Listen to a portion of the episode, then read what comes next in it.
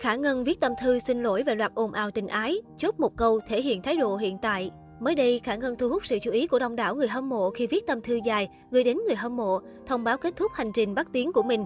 Đồng thời cô cũng nói lời xin lỗi vì những ồn ào vừa qua của mình. Cụ thể, Khả Ngân cho biết cô cảm thấy rất may mắn khi được rất nhiều khán giả yêu thương, dành nhiều tình cảm cho mình khi tham gia bộ phim 11 tháng 5 ngày. Đây là điều rất quý giá đối với cô trong 8 năm hoạt động nghệ thuật của mình. Vì vậy, nữ diễn viên rất trân trọng. Đặc biệt là cô rất vui khi những khán giả lâu năm vẫn ở đó với mình.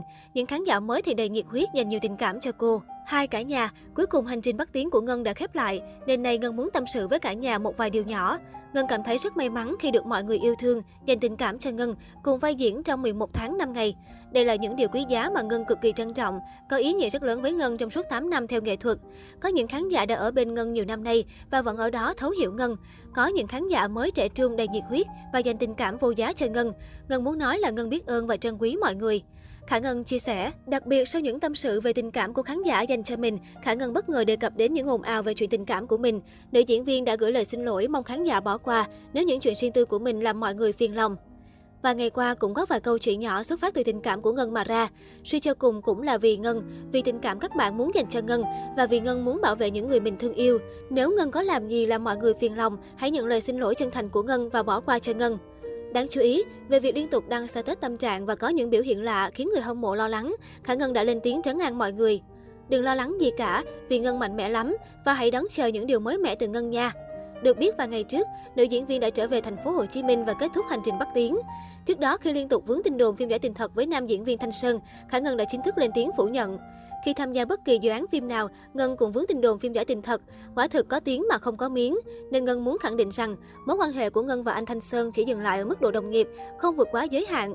Mọi hình ảnh hay status mọi người thấy chỉ dừng lại ở vai diễn Tuệ Nhi Hải Đăng của 11 tháng 5 ngày. Ngân và cả anh Thanh Sơn đều không nghĩ vai diễn của mình lại được khán giả yêu quý nhiều đến vậy, thậm chí còn ghép đôi nhiệt tình.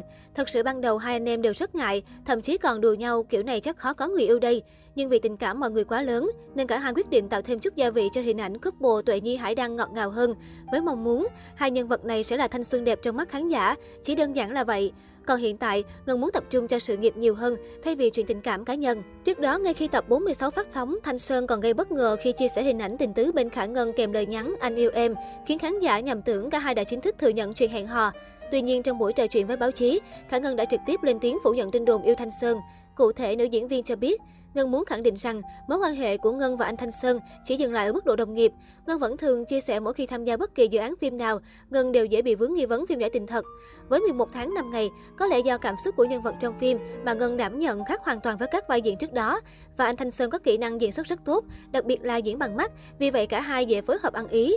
Còn dòng trạng thái mà mọi người bàn tán nhiều sau khi tập cuối phát sóng, chỉ đơn giản đó là câu thoại trong 11 tháng 5 ngày, khi Hải Đăng cuối cùng cũng nói ra ba từ anh yêu em với Tuệ Nhi và được cô gật đầu đồng ý để có một happy ending mà bao người chờ đợi.